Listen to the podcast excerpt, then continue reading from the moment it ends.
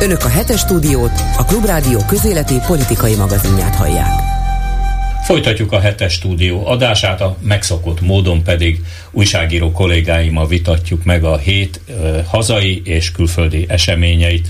A stúdióban szokás szerint Bolgár György kollégám mellett itt van György Zsombora, Magyar Hang hetilap főszerkesztője, illetve Seres Attila, a Neokon internetes hírportálnak a főszerkesztő helyettese. Szervusztok, üdvözöllek benneteket.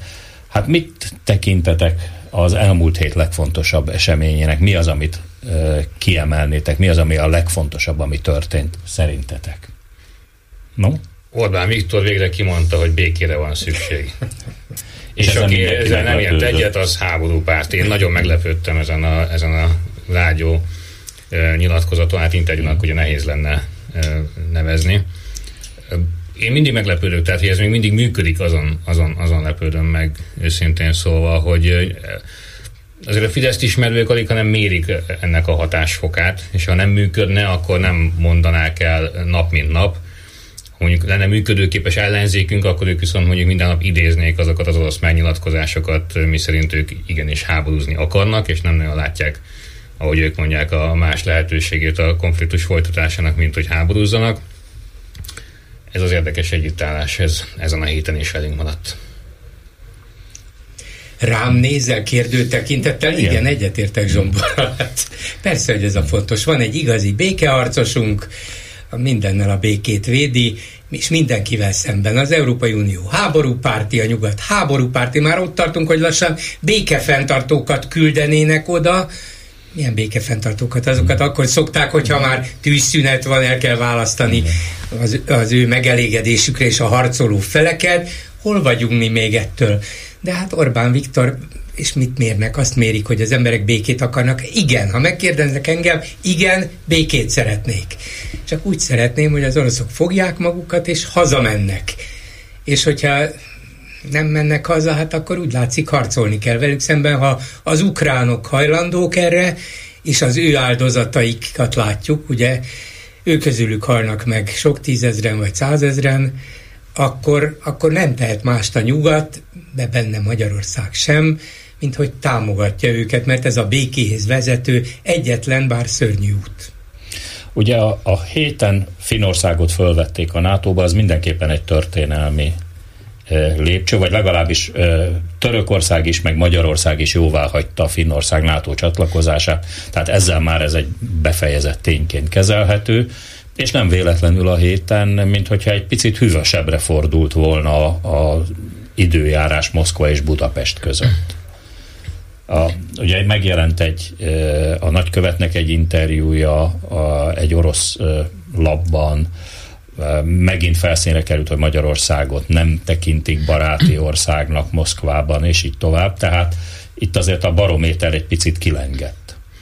Az 50-es évek legelején egy metodológust elvittek azért az ecskre, mert azt mázta mondani, hogy észak-keleti betörés várható és azt gondolták róla, hogy ez biztos valami kódolt üzenet, pedig csak a hidegfront érkezett. Orbánék csak leváltották a főigazgatói posztjáról, mellesleg megjegyzem. Mennyire finomabb módszer? Most a Meteorológiai Világszervezet európai irodájának igazgatója lett szép csendben a kirugott hölgy. És azóta mennyire pontosabbak is ugye az előrejelzések. Jövő hétre megint egyébként hidegfrontot mondanak, nem mintha most annyira meleg lenne.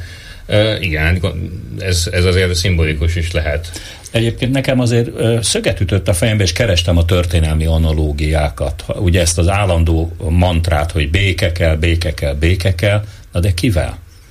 Tehát volt Európában olyan háború, amikor az egymással egyébként nem túl baráti viszonyban lévő országok is azt mondták, hogy már pedig Adolf Hitlerrel nem kötünk békét. Hát analógia a, a barna pest is, vagy most Putyin esetében a vörös pest is esetében nagyon is adott. Tehát én azért egy kicsit árnyalnám ezt a dolgot, mert nem békéről van szó időről, hanem tűzszünetről van szó, és nekem valahogy mindig szöget üt a fejembe, hogy amikor ezekről a dolgokról beszélünk, akkor hogy lehet, hogy, hogy nem kerül szóba sehol az, hogy itt fiatal férfiak százezrei vesznek oda mind a két oldalon.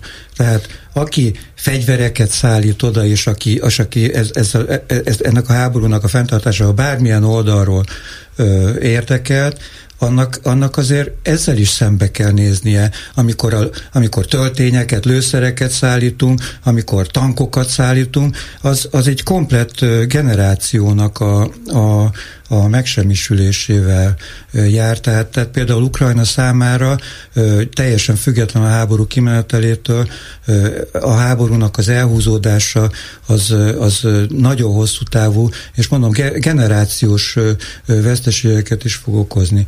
És egyébként a, egy kicsit megpróbálom a, a témát egy kicsit a közel-kelet felé, ami az én szakterületem, ez egy kicsit közelebb áll terelni, hogy ennek az egész ukrán konfliktusnak és azzal az egész NATO történetnek az árnyékában a közel-keletet az Egyesült Államok úgy, úgy néz ki, hogy áttolja Kínának a, a, a a területére, a Kínának az érdekszférájába.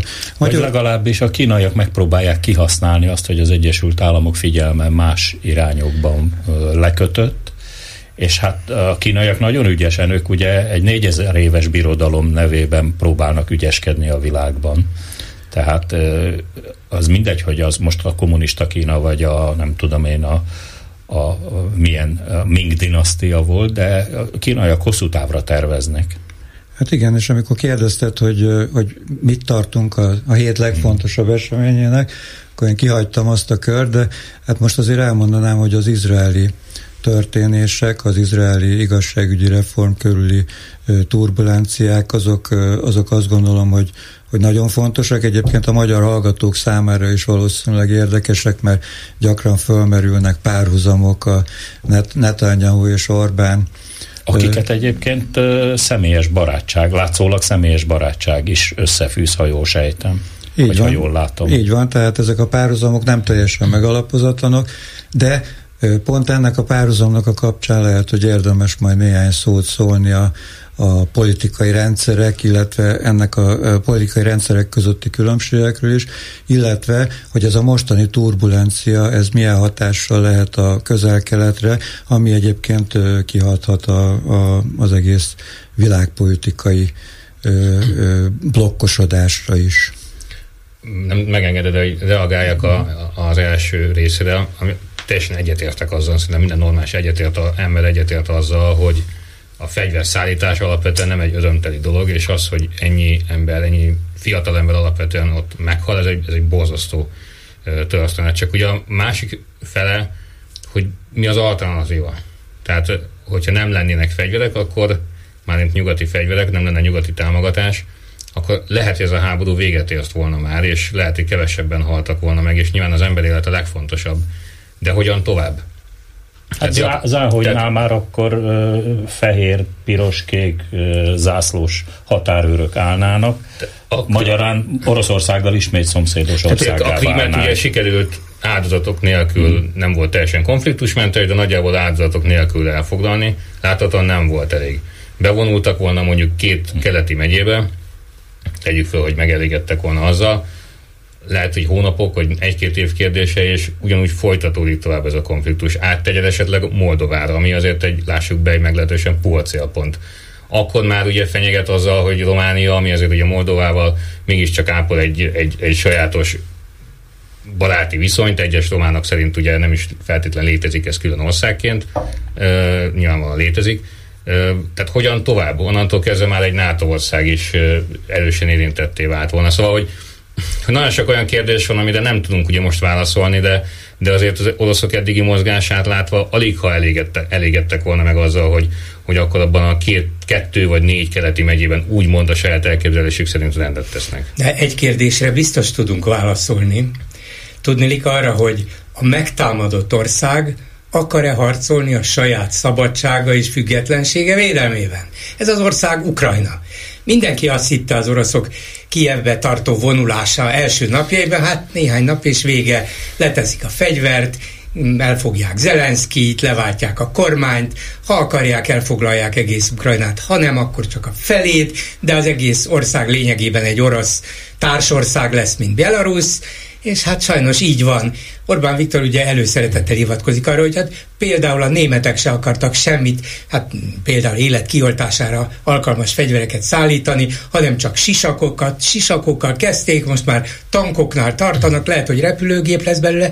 Igen, mert a nyugat is azt hitte, hogy hát ez pillanatok alatt végbe megy, mert az oroszok annyival erősebbek. Aztán kiderült, hogy nem annyival erősebbek, és Ukrajna hajlandó megvédeni magát ott állni mellettük, mögöttük, a szomszédjukba, a határ másik oldalon, hogy dögöljetek meg, szabadon, egyedül. Mi nem támogatunk benneteket, mert minket nem érdekel sem Ukrajna, sem pedig a második világháború óta fennálló világrend, hogy egy ország nem támad meg egy másikat, minden nyilvánvaló ok és indok nélkül, nem érdekel, rúgják föl, győzzön az erősebb, ilyen Oroszország. Hát ez, és akkor kérjünk tűzszünetet, hogy hát, bocsánat, ne lőjetek, mert az emberek meghalnak.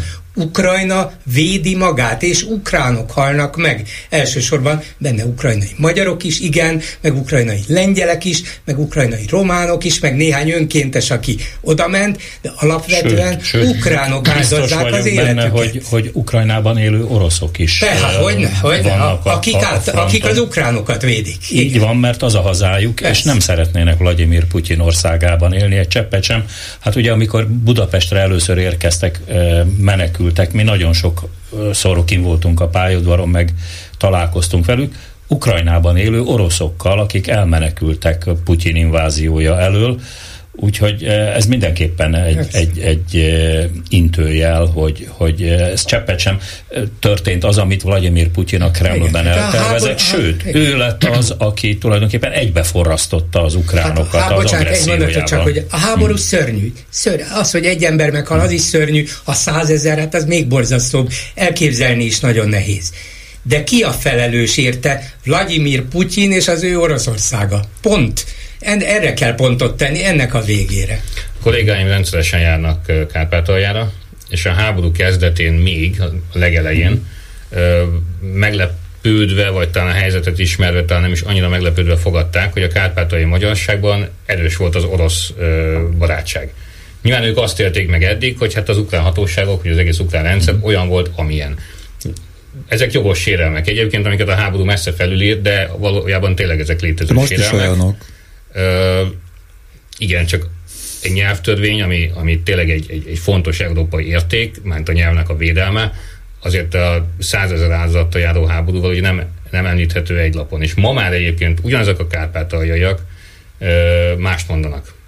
Egészen mást mondanak, és itt utalok arra, hogy mennyire for egybe egy ország több nemzettel, mert ma már a kárpátaljai magyarok is azt mondják, hogy, hogy az oroszok húzzanak haza, és akkor ők bevonulnak, és, és szolgálják azt az országot, amivel egyébként a viszonyuk korán sem konfliktus. Azért ezzel kapcsolatban szögezzük le, hogy nem is mondhatnak más. Tehát a háborús országban gyakorlatilag azért van egy média propaganda, egy média cenzúra minden ország, minden háborúzó országban egyébként. Tehát ez, ez, ez, ez Kocsma beszélgetnek, azért még nem szólnak bele.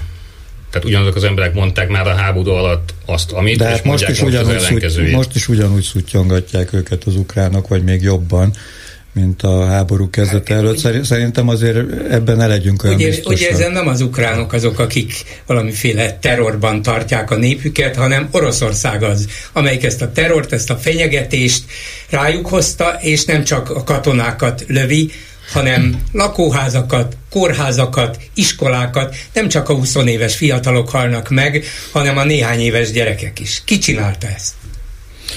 Hát arról nem is beszélve, hogy, hogy ugye a, én emlékszem, a volt Szovjetunióra, ahol 19 ezer embert vesztettek Afganisztánban 10 év alatt.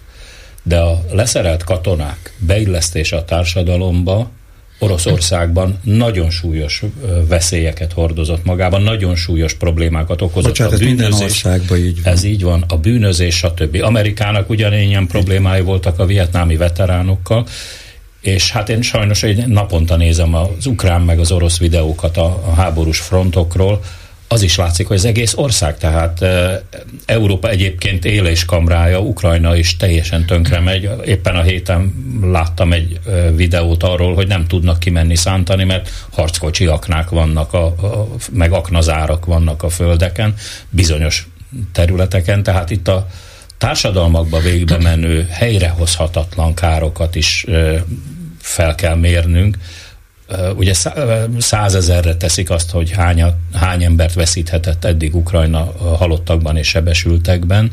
Katonát. Fiatal, Katonákat. Itt fiatal, fiatal, fiatal és nem fiatal férfiakat. Bocsánat, csak, azért, csak szögezzük le, tehát a civileknél 7-8 ezer az áldozatok száma, ami, ami egyébként a háború kiterjedéséhez és hosszához képest. Ezek a számok, nem, ezek nem, nem mentesítik Vladimir Putyin Oroszországát a felelősség Persze, alól. Ez. Ezt azért szögezzük le, hogy szögezzük. ez egy ugyanolyan terjeszkedő birodalom, mint a cári birodalom volt, vagy a Szovjetunió a maga idejében.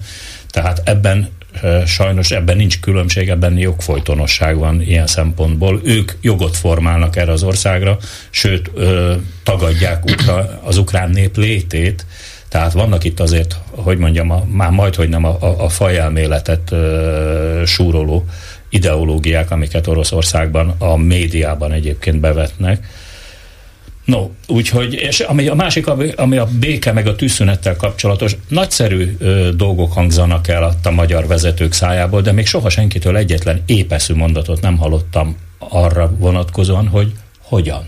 Tessék mondani, legyen béke. Na de hogyan jutunk el odáig? Hát erről senki egy, egy okos mondatot nem tudott még mondani. És ez egy embernek a kezében van, az agresszor félnek a kezében van ennek a megoldásnak a kulcsa egyáltalán, és már itt egyébként teljesen sokkal és joggal szóba került a propaganda. Én arra vagyok, lennék kíváncsi, és ezt egyébként te, mint Oroszországot jól ismerő újságíró, már jobban tudod a választ, hogy, hogy vajon egyébként ez a fajta brutális propaganda, ami Oroszországban működik, ez, ez végtelen mennyiségig, végtelen ideig hatásos lesz vajon? Vagy eljön az a pillanat, nem is a társadalom alsó rétegeibe, de akár úgymond az elitben legyen az gazdasági vagy politikai az a pont, amikor azt mondják, hogy ez már akkora áldozat. Tehát már mind, az én családom is vesztett el ö, fiút. Ö, hogy eljön ez a pont, amikor azt mondja ez a társadalom, hogy, ez a, hogy, ez hogy a, nem, nem csináljuk tovább. Ez a, ez a nyugati gondolkodásban, meg a mi gondolkodásunkban szerepel úgy, hogy ha nem tudom én, úgy feltételezték, hogy ha százezer hullazsák érkezik az orosz városokba, vagy a családokhoz, akkor majd egyszer csak föllázad a nép, de sajnos nem ez a helyzet. Sőt, ugye nem terméketlen talajra hullott a, a mostani háborús propaganda, és nem most kezdődött. Tehát évtizedek óta ugye a szovjet időkben a nagy honvédő háborút kanonizálták, olyan volt a, a, a, az orosz közéletben a háborús veteránok tisztelete, és, és nem tudom én mi, és hát természetesen minden film és dráma erről szólt akkor, majd Putyin alatt újra elkezdődött ez, a, ez az álhazafias dolog, hát olyan háborús filmek születtek, amelyekben majdnem megnyerték az afganisztáni háborút az orosz katonák, és ez nap, mint nap megy a médiába, tehát ahol teljes a média túlsúly, és akkor itt át lehet már egy picit tekinteni Magyarországra is, ott teljesen a, a valósággal szögesen ellentétes dolgokat is el lehet adni a lakosságnak. A, a magyarokat megkérdeznék, biztos, hogy lennének nagyon sokan, akik azt mondanák, hogy az ukránok robbantották ki ezt a mostani háborút, mint ahogy vannak hát ilyenek, vannak ilyen felmérések.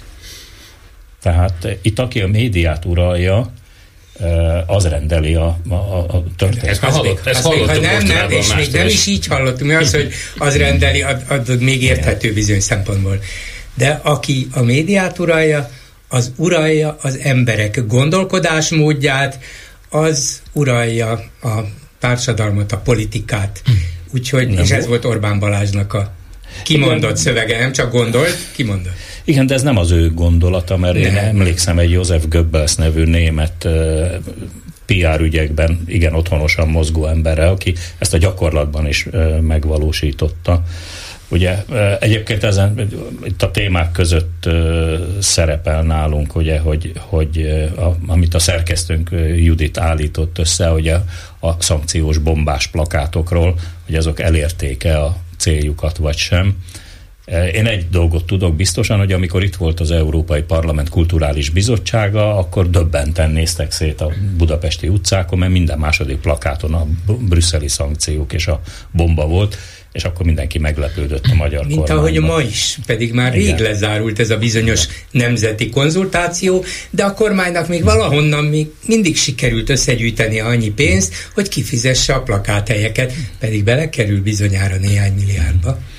Igen, egyébként itthon is sokszor mondtuk már, hogy na most ez, ez az ügy már tényleg meg fog őket ütni, hogy ezt már biztos nem fogják ilyen népszerűséggel átvészelni, ennek ugye a legdrámaibb epizódja ugye a Covid és annak az elképesztő mértékű halálozási statisztikája volt.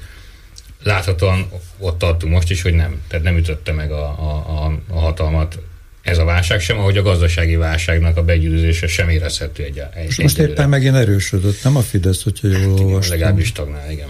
Két, két Hát és úgy tűnik, hogy, hogy a tiltakozások mögött sincs akkora társadalmi nyomás, mint ugye, mint Izraelbe. Mint Izraelbe, ahol, ahol Netanyahu kénytelen volt legalább id, egy időre visszavonulót fújni. Előfordult Magyarországon is ilyen az internetadó elleni tültetések idején, de hát az mondjuk az egy marginális kérdés ehhez képest, de az, hogy, a, hogy mondjuk a leg, magyar legfelső bíróság, vagy most kúria jogköreivel, vagy a bíró kinevezése miatt kimentek volna a magyarok az utcára ilyen tömegben, mint ahogy az Izraelben történt, hát erre nem volt, erre nálunk nem volt példa. Ennyire tudatosabbak vajon az izraeli polgárok? Ennyire jól látják, hogy mi forog kockán?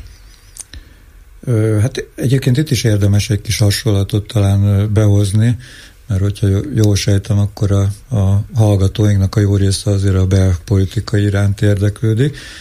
Hát Magyarországon is ugye új alkotmány volt 12 vagy 11-ben, már is emlékszem, hogy mikor.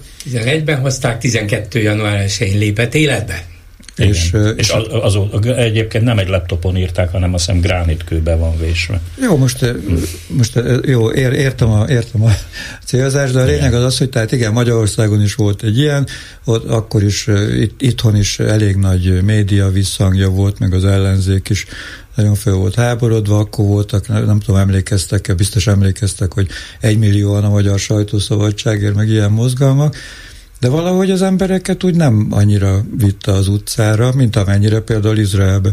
Izrael... Ott, ott mélyebbek a demokrácia gyökerei? Hosszabb, több évtizedes előnye van Izraelnek Magyarországhoz képest ezen a téren? Izrael ugye sokkal fiatalabb ország, bizonyos értelemben sokkal idősebb, más értelemben pedig eh, modern értelemben sokkal fiatalabb ország, mint Magyarország. Ugye 1948-ban alakult meg az egész, és 1950-ben alapozták meg azt az alkotmányos rendszert, vagy alkotma, alk, hát nem nevezhető alkotmányosnak, mert nincs alkotmánya, de azt a, azt a rendszert, ami, ami a mai napig is működik. Hát inkább úgy mondanám, hogy, hogy hát részben bevándorló ország, tehát, tehát egyszerűen aktívabbak az emberek, a, a, a, a, ugye a hazának a, a fogalma az, az sokkal közelebbről érinti még őket, hiszen még a nagyszüleik is harcoltak a, a konkrétan a, az ország létrejöttér és a, és a szabadságért, és hát az sem mellékes, hogy Izraelben gyakorlatilag mindenki katona, tehát a saját bőrén érzi a, a szabadságnak a az értékét és, és, és ennek az árát. Tehát azt gondolom, hogy ez, a, ez az egyik oka. Hát az, ezen kívül van még egy nagyon fontos ok, az a választási rendszernek a, az alapvető külön, különbsége. Ez pedig az, hogy Izraelben tisztálistás választási rendszer van, tehát ott, ott, ilyen, ott nem lehet rajzolgatni a, a választási körzeteknek a, a határait, mert ott az van, hogy amelyik párt ennyi és ennyi szavazatot kap, annak ennyi és ennyi képviselője lesz a parlamentben.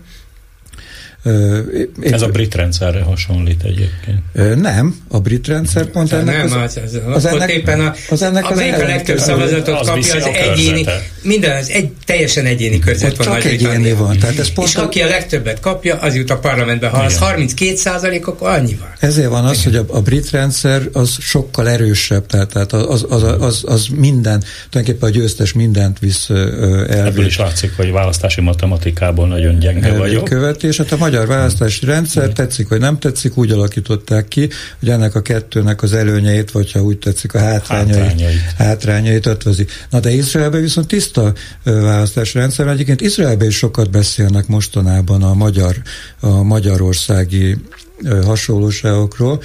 Vannak sokan, főleg az ellenzék köreibe, akik Izrael elmagyarosodásától tartanak, mert hogy... Hát azért van egy nagy különbség, még pedig az, hogy Netanyahu koalíciós kényszerben van ahhoz, hogy egyáltalán meg tudja tartani pont erre akarta, a, a pont erre akartam utalni. Hát Magyarországon is van koalíciós kényszer, de én még nem láttam semmilyen Zsoltot, hogy verte volna az öklével az asztalt. Ez kényszer nincs, de koalíció.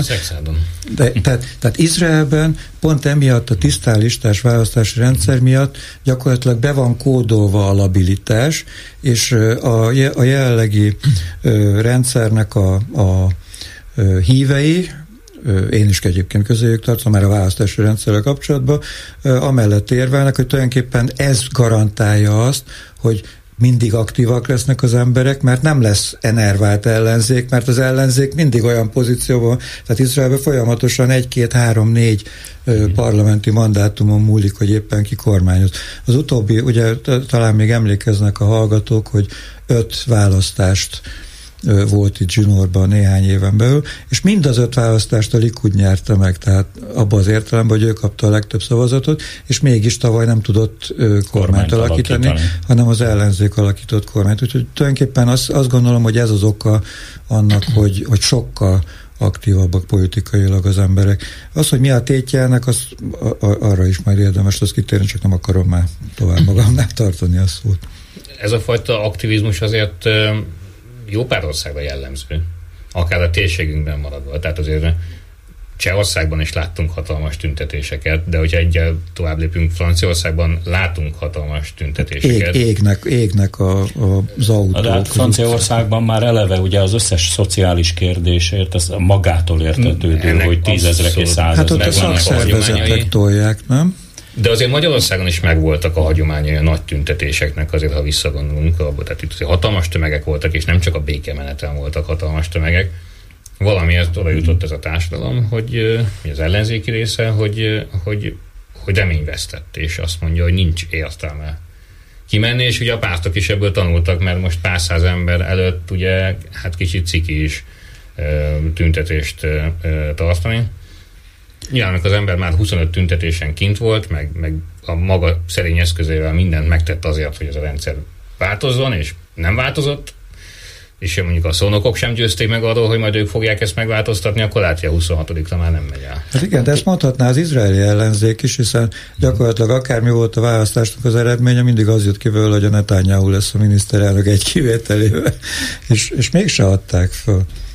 Igen, csak hát ugye nálunk hiába voltak jó hangulatú, meg sodró lendületű megmozdulások vagy tüntetések, akár a Sándor palota körül, aztán egyszer csak kiálltak a szervezők, és azt mondták, hogy köszönjük szépen, tessék szíves lenni, akkor most békében hazafáradni, és mindenki hazament. Jaj, mit kellett volna csinálni? Tehát ennek a történetnek nem volt valahogy se folytatása, se sodrása, se semmi. Tehát én nem vagyok az ellenzéki pártoknak a PR tanácsadója, de valahogy, mintha ezek így kifulladtak volna, vagy, vagy olyan, olyan módszerekkel, vagy olyan üzenetekkel operál az ellenzék, ami nem lelkesíti az embereket, nem viszi az utcára. Hát a nyomásgyakorlás módja az a, az állandóság, a kitartás és az ismétlés. Tehát Izraelben azért működik a nyomásgyakorlás, még nem tudjuk, hogy mennyire, valamennyire mindenképpen működik a nyomásgyakorlás, mert ott nem az volt, hogy kimegy százezer ember, hanem minden szombaton az a programunk, hogy megyünk, azért megyünk szombaton,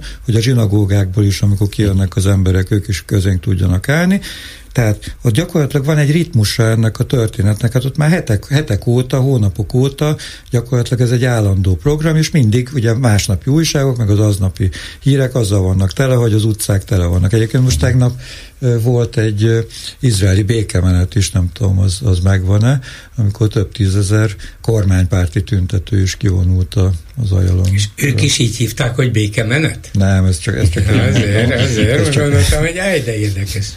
És csak a magyar hallgatók kedvéért. De azért még térjünk vissza egy másik témához, ugye a NATO bővítéshez.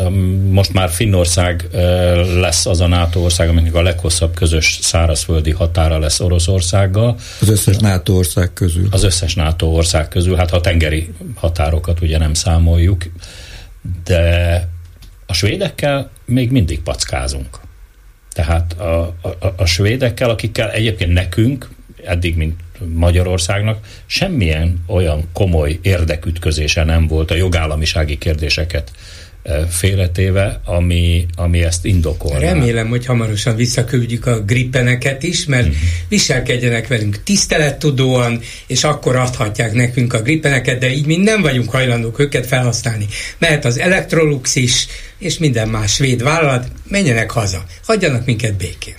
Uh-huh és távolítünk el, tüntetünk az IKEA ellen, holott hát, a, a svéd, tényleg bútorgyárnál... Ócska lókupec mentalitás, Igen. tényleg nem tudok mit mondani erre, mert amit itt művelnek, természetesen azért merik megcsinálni, mert egyrészt tudják, hogy a NATO is, meg az Európai Unió is alapvetően a hát a hagyományos, demokratikus, bizonyos értelemben, most azért vegyük idézőjelben, ezt úri diplomácia szabályai szerint jár el, és nem fogja lerúdosni őket a parketről. Jól csinált, nem számítasz. Azért merik megcsinálni, mert tényleg nem számítanak, ugyanis Törökország az, amelyik meg akarja ezt akadályozni, vagy engedményeket akar inkább kicsikarni Svédországtól, ott is belpolitikai okok miatt természetesen, de a kurd kisebbség is vannak köztük kurd szélsőségesek is, hogy ezek Svédországban hogy szervezkednek, mind, mit csinálnak, más kérdés de a törökök mögé bújva Orbán Viktor bátran kiáll, hogy velünk bár, még csak nem is ő, ugye még azt is eljátsza, hogy hát én elvileg támogatom ezt, és én azt tanácsolom, és a kormány is elfogadja, hogy támogassuk Svédország felvételét. Igen, de hát ha párton belüli belső, hát el tudom képzelni tényleg azt a hatalmas, de ez, ezt a idióta játékot képesek komoly arccal előadni minden áldott nap. De, azért de abban, abban a pillanatban, amit a törökök azt mondanák, ja, megegyeztünk a svédekkel. Hirtelen mi is előugranánk, ahogy ez a finnekkel történt, megegyeztek a finnekkel másnap, ja jó, Finnországot már is szavazásra bocsátjuk hát menjenek a Helsinki. Hiszen a finnekkel régi barátság köt össze, igen, igen. még átlag a nyelvrokonság is, bár ugye Előző héten még nem, de most már vitatni igen. szokták. A halszagú rokonság. Igen, igen. De azért, azért ez, ezt is érdemes egy kicsit árnyalni. Nem igaz, hogy bármit meg lehet tenni. Két nagyon fontos jelzés van, amit szerintem most érdemes megemlíteni. Az egyik az az, hogy Stoltenberg NATO főtitkár összehívja a NATO-Ukrajna bizottságot, amit azt hiszem 2018 óta nem sikerült összehívni Magyarország vétója miatt, és tulajdonképpen jogszabály ellenesen hívja össze, mert a NATO-ban e,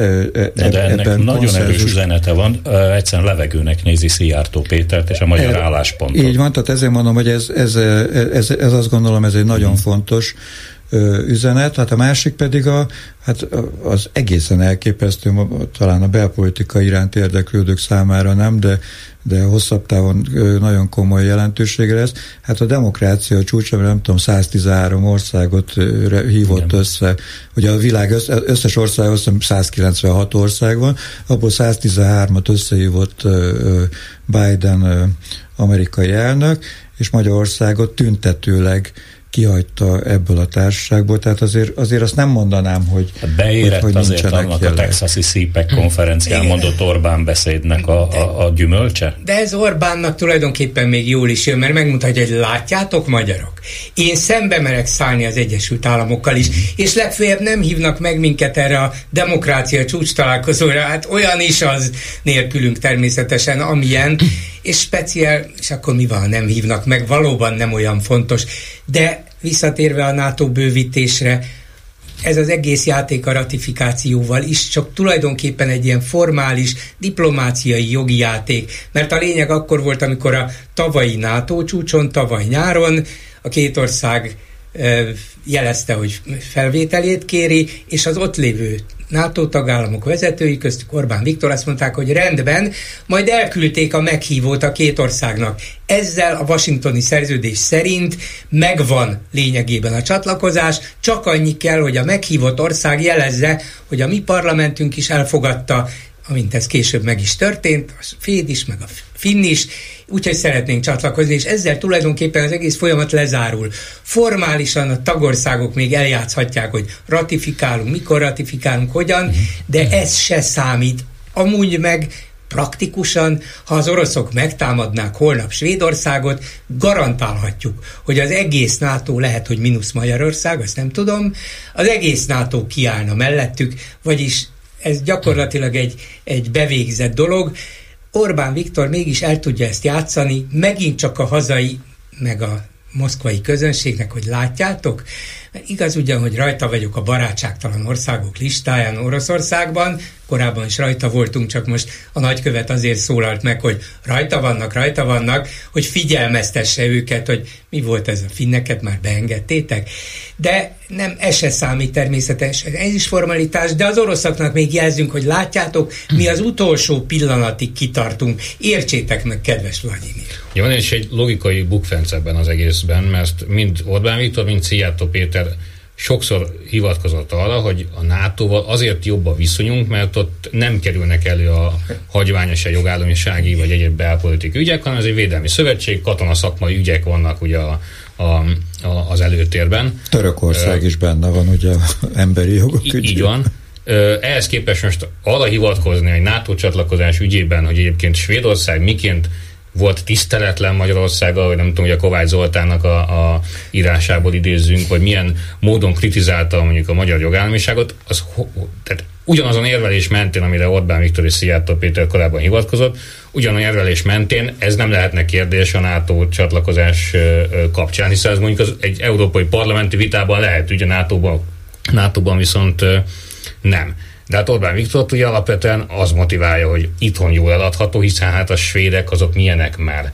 Hát az Eurovíziós Dalfesztiválon is két férfi kézen fogva jött be a színpadra. Hát ugye ez a, a hazai narratívába kiválóan illeszthető, hogy hát a finnek az olyan határeset, de a svédek, hát Svédország mindenben az ellentéte Magyarország, gyakorlatilag mindenben.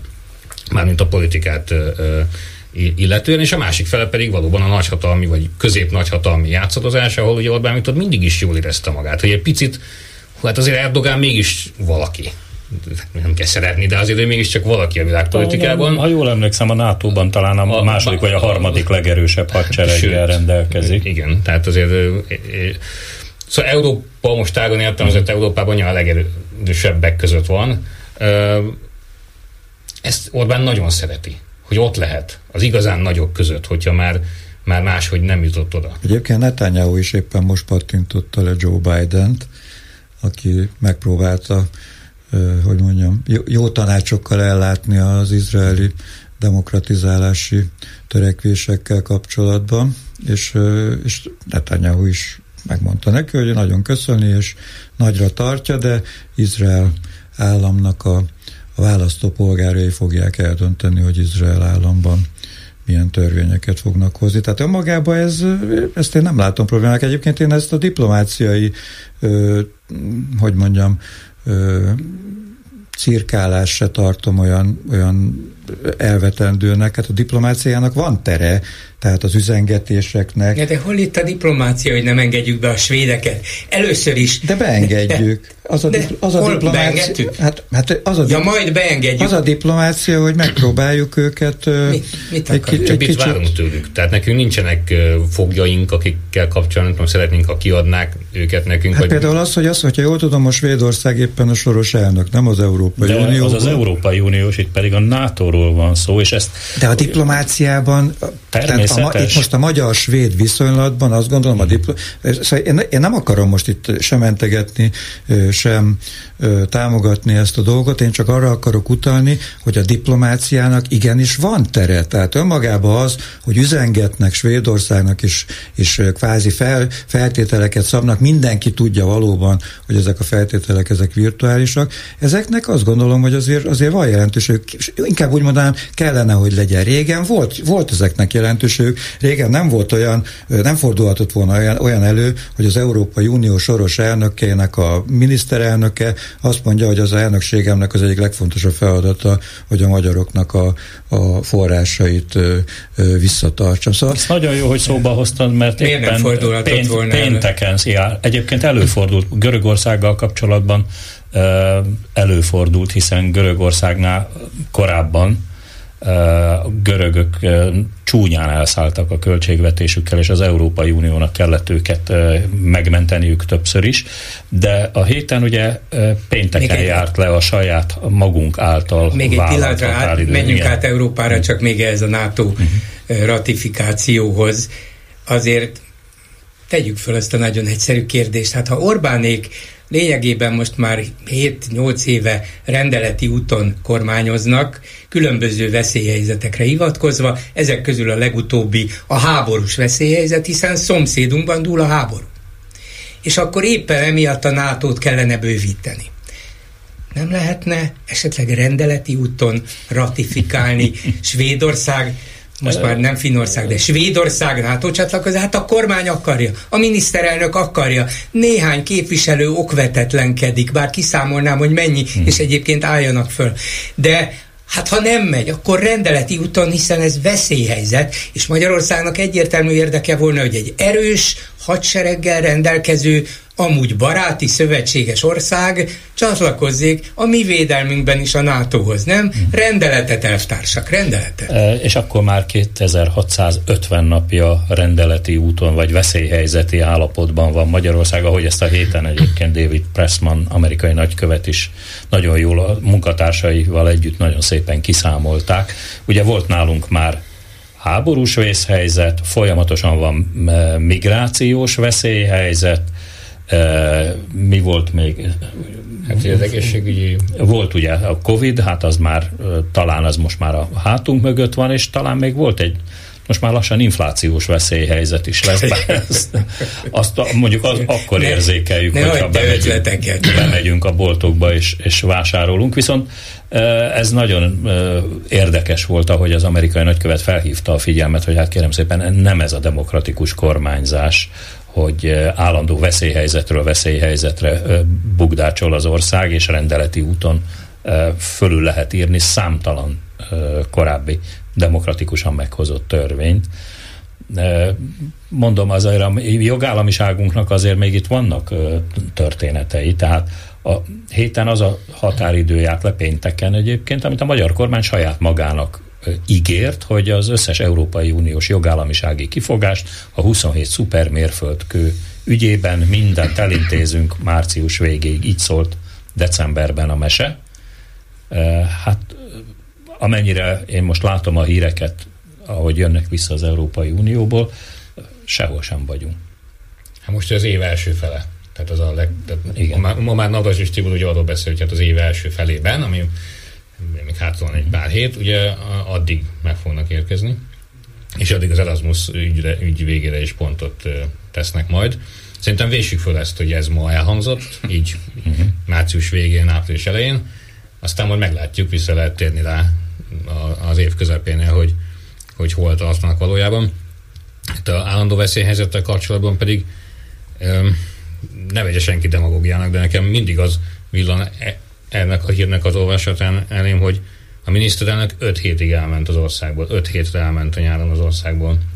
Emlékezzetek vissza, hogy kint volt Dallasban, és gyakorlatilag onnan szinte egyenesen elment Horvátországba, ahol gyakorlatilag eltűnt, hát német Zsolt ment utána, nyilván alá kellett írni a papírokat, de hát hogyha valóban veszélyhelyzet van valahol, akkor egy miniszterelnök nem tűnhet el 5 hétre, hát egy cégvezető nem tűnhet Lehet, el. Lehet, hogy akkora volt a veszélyhelyzet, hogy el kellett mennie, nem? A biztonságos tengerpartra. Szóval, mint hogy egy picit mhm. hülyének lennénk nézve. És hát sajnos a társadalomnak egy jelentős része ezt elfogadja. Igen, mert ezt, ezt jól megérezték, és jól is csinálják, hát átlátszó módon, meg galádul, meg minden, de politikai értelemben igen, hogy az emberek biztonságérzetére kell játszani, azt kell mutatni, hogy mi vagyunk azok, akik titeket meg tudunk védeni, legyen szó az áremelkedésekről, legyen szó a háborúról, legyen szó a szankciókról, legyen szó a gonosz Európai Unióról, mindentől megvédünk benneteket, és hát én vagyok az egyetlen, aki átlátom a világ különböző folyamatait, ugye ért, értitek, hogy én vagyok az, és értik, az ország fele úgy látszik ezt ért. De hát, de hát úgy tűnik, mintha tényleg csak ő látná. De nem? ez nem, hát, még nem. Hát, én is, még... Bocsánat, én is látom, pedig csak egy újságíró vagyok. De és azt mondom, hogy amit ő lát, az rossz. De a politikusok közül. De a politikusok is látják, csak nincs igazán. Hát vagy nem Most olyan alkatú, nem olyan alkatúak, vagy nem olyan erejűek. Hát azért a politikában az erő számít. Vagy nem az, olyan hogy tehetséges. Az is lehet, hogy nem. Én szerintem Orbán Viktor nagyon tehetséges, kapok is ezért a hallgatóimtól gyakran. Orbán a, a, nagyon tehetséges, a hatalom, hatalom, hatalom technikus, a hatalom te, tehetséges mérnöke. Így van, igen. Ez így van. Ezt is jól kitalálták, és, és ezerig nyomják, hogy azt a propagandát, hát ha nem tudsz kimenni az utcára március, sőt most már április, az utcára, hogy ne látnád ezt a magyarok 97%-a plakátot, hát ez előbb-utóbb ez az ember fejében rögzül, és azt mondja, hát tényleg, hát a többiek is, akkor én is úgy érzem, hogy ezek ott Brüsszelből bombáznak minket. Hát Orbán Viktor megtanulta azt, hogy, hogy egy válságkezelés mennyire fontos politika technikailag, vagy hatalom technikailag, és még az első Orbán kormány alatt ő szembesült több lokális válsággal, mondjuk emlékezzünk a, a, például a Tisza járvízre, vagy a 2010-es önkormányzati választás másnapján bekövetkezett vörösi katasztrófára, amik milyen hatalmas drámák voltak, de mégiscsak lokál, tehát lokális szinten kezelhető. Bár azt is a, a PR szempontból nagyszerűen kezelte, hiszen gumicsizmát húzott és rohant a gátra, mert ő volt a legény. Pontosan értette, tudta, hogy ott, ott most virítani kell, és újra kell mindent építeni, meg voltak erre a, a keretek és lehetőségek. Most találkozott igazából az elmúlt másfél évben ha, olyan globális válságokkal, amik, amiket nem tud valójában kezelni, mint a gazdasági válság vagy a háború, illetve hát előtte még a koronavírus, hogyha még egy picit visszalépünk, így van, ezeket nem tudja kezelni. Tehát a koronavírust Tudjuk, hogy itt haltak meg a legtöbben. A gazdasági válság, látjuk az adatokat, mindenki, akinek van szeme, látja, most lehet vitatkozni a, a matematikai tényeken, csak Na nem de biztos hát a Kossuth Rádióban megmondta, hogy ő torkon ragadja az inflációt. Nem marad más, majd, majd mint a brutális kommunikáció, hogy fenntartani Igen. azt a látszatot, hogy már pedig de. De hát ez egy nagyon kezeljük. egyszerű hatalomtechnika. Először rá kell ijeszteni az emberekre, lehetőleg olyan ö, ördögöt kell a falra felfesteni, ami valójában nem jön szembe minden nap az utcán, a migránsok, Soros György, Brüsszel, nem tudom én mi, majd utána oda kell állni, és én vagyok az a Hári János, vagy a nem tudom én, a hadik huszár, aki megvédem az országot ezektől, mert erre csak egyedül én vagyok. Soros György speciál folyton szembe jött velünk az utcán, nem? A plakátok formájában, igen, de hát neki szerintem kisebb gondja és nagyobb volt annál, mint hogy ármánykodjon. Csak pont erre akartam igen, utalni, hogy valójában szembe jött. Ezek az alapvetések egyébként nagyon egyszerűek. A végrehajtás igazából professzionális Hát minden, minden eszközt magamhoz kell ragadni, és hogyha minden kommunikációs eszköz nálam van, akkor az, hogy itt nem tudom én a a, a, a magyar hangban mit írnak, vagy hogy a klubrádióban mi itt mit beszélünk, azt gondolják, hogy ez kevés emberhez jut el. Bár és mégis mindent megtesznek azért, hogy ezt nem mondta. Hogy minél, el, még annál is kevesebbhez jusson el, Igen. és hiába okos akármelyik ellenzéki politikus, hmm. és hiába beszél mondjuk nagyon veretesen, vagy adott pillanatban, mint Hiller István latinul a parlamentben, ezért szellemesen visszavágva ezzel a főispánozási dologgal szemben, de ne, lehetsz akármilyen okos az infláció, hát mindenkinek a személyes tapasztalata, szomorú, gyakran tragikus tapasztalat, hogy létezik ez, bemegyek az üzletbe, ennyi volt tegnap, és ma már ennyi. Abszurdum.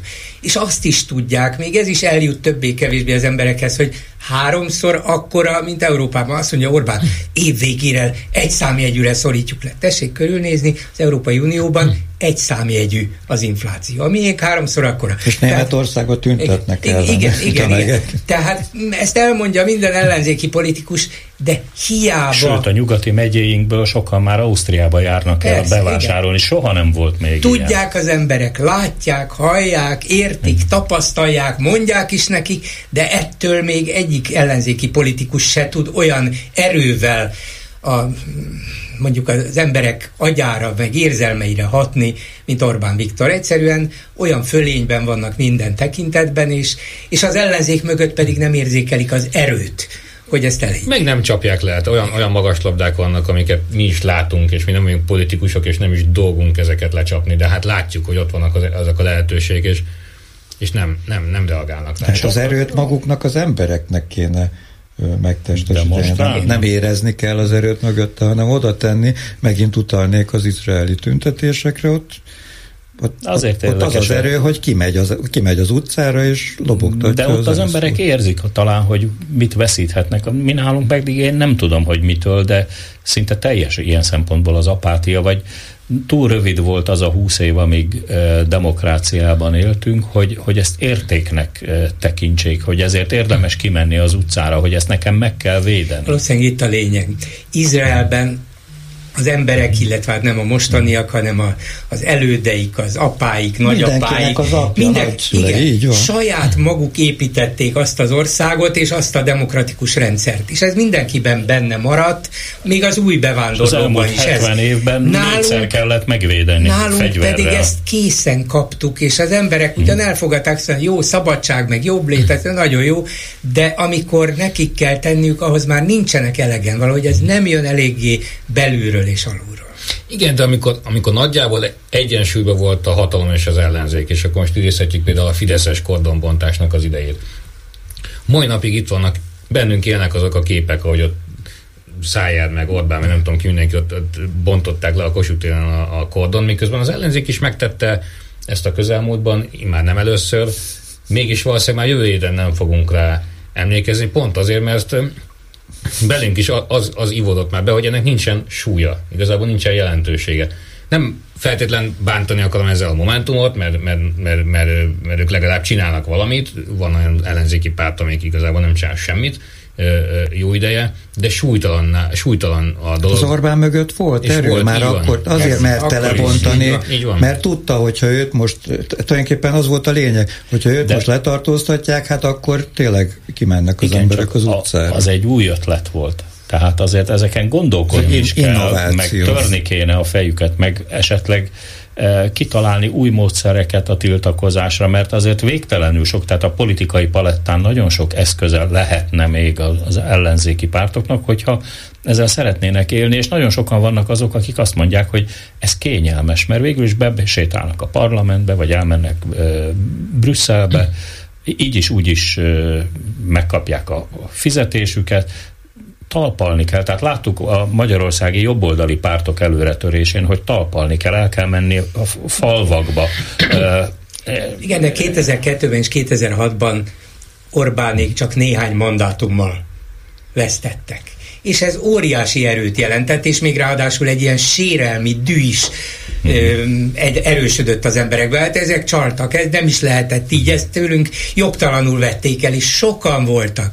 Most meg az ellenzék minden tagjai szavazója azt érzi, hogy kevesen voltunk, és kevesen vagyunk.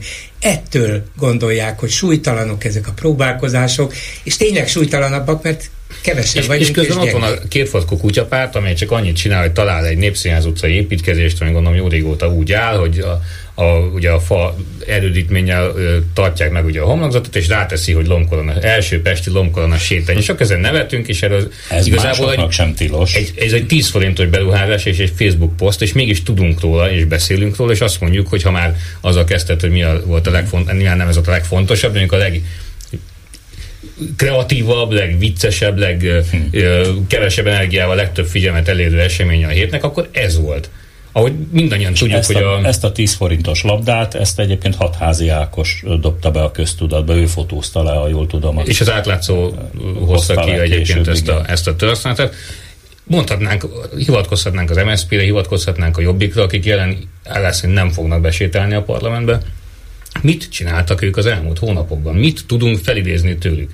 Tehát a kétfalkó kutyapárt, hogy nem véletlenül áll most tíz szálkon, és én nem mellettük akarok nyilvánvalóan most így ö, ö, kiállni, de hát mindannyian tudjuk, hogy járdát festenek, játszóteret építenek, buszmegállót építenek, Tessék, Mondjuk azt, hogy unortodox politikai módszereket vetnek De tudunk be. róla. Abszolút, és ráadásul ott is vannak, és jelen is vannak ettől a politikában, miközben nincsenek ott a parlamentben. És az önkormányzatokban egyébként valódi munkát végeznek.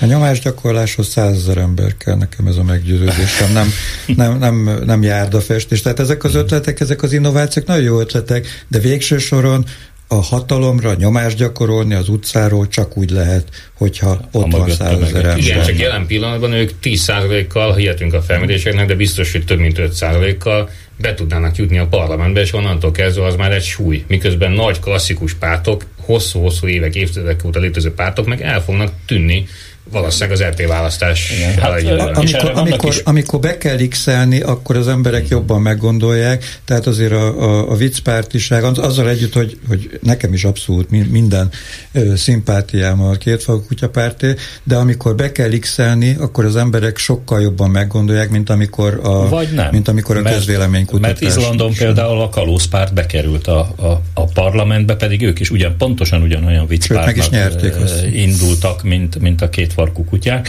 Hogy mi lesz, ezt majd egy sokkal későbbi hetes stúdióban fogjuk tudni elemezni. Minden esetre nagyon szépen köszönöm Bolgár Györgynek, György Zsombornak a magyar hang, illetve Seres Attilának a Neokon színeiben, hogy itt voltatok és megosztottátok velünk a gondolataitokat. Köszönjük szépen. Köszönjük. Ezzel a hetes stúdió végére értünk. A műsor Csernyánszki Judit szerkesztette, az adás létrehozásában közreműködött Csorba László, Lőrinc Csaba, Bodnár Barna és Lantos Dániel. Mielőtt elköszönök, emlékeztetném önöket, hogy tart a Klubrádió túlélési gyakorlata. Ha tetszett a műsor, kérem, támogassanak is bennünket. Köszönöm a figyelmüket, önök Hardi Mihályt hallották. A hetes stúdiót a Klubrádió közéleti politikai magazinját hallották.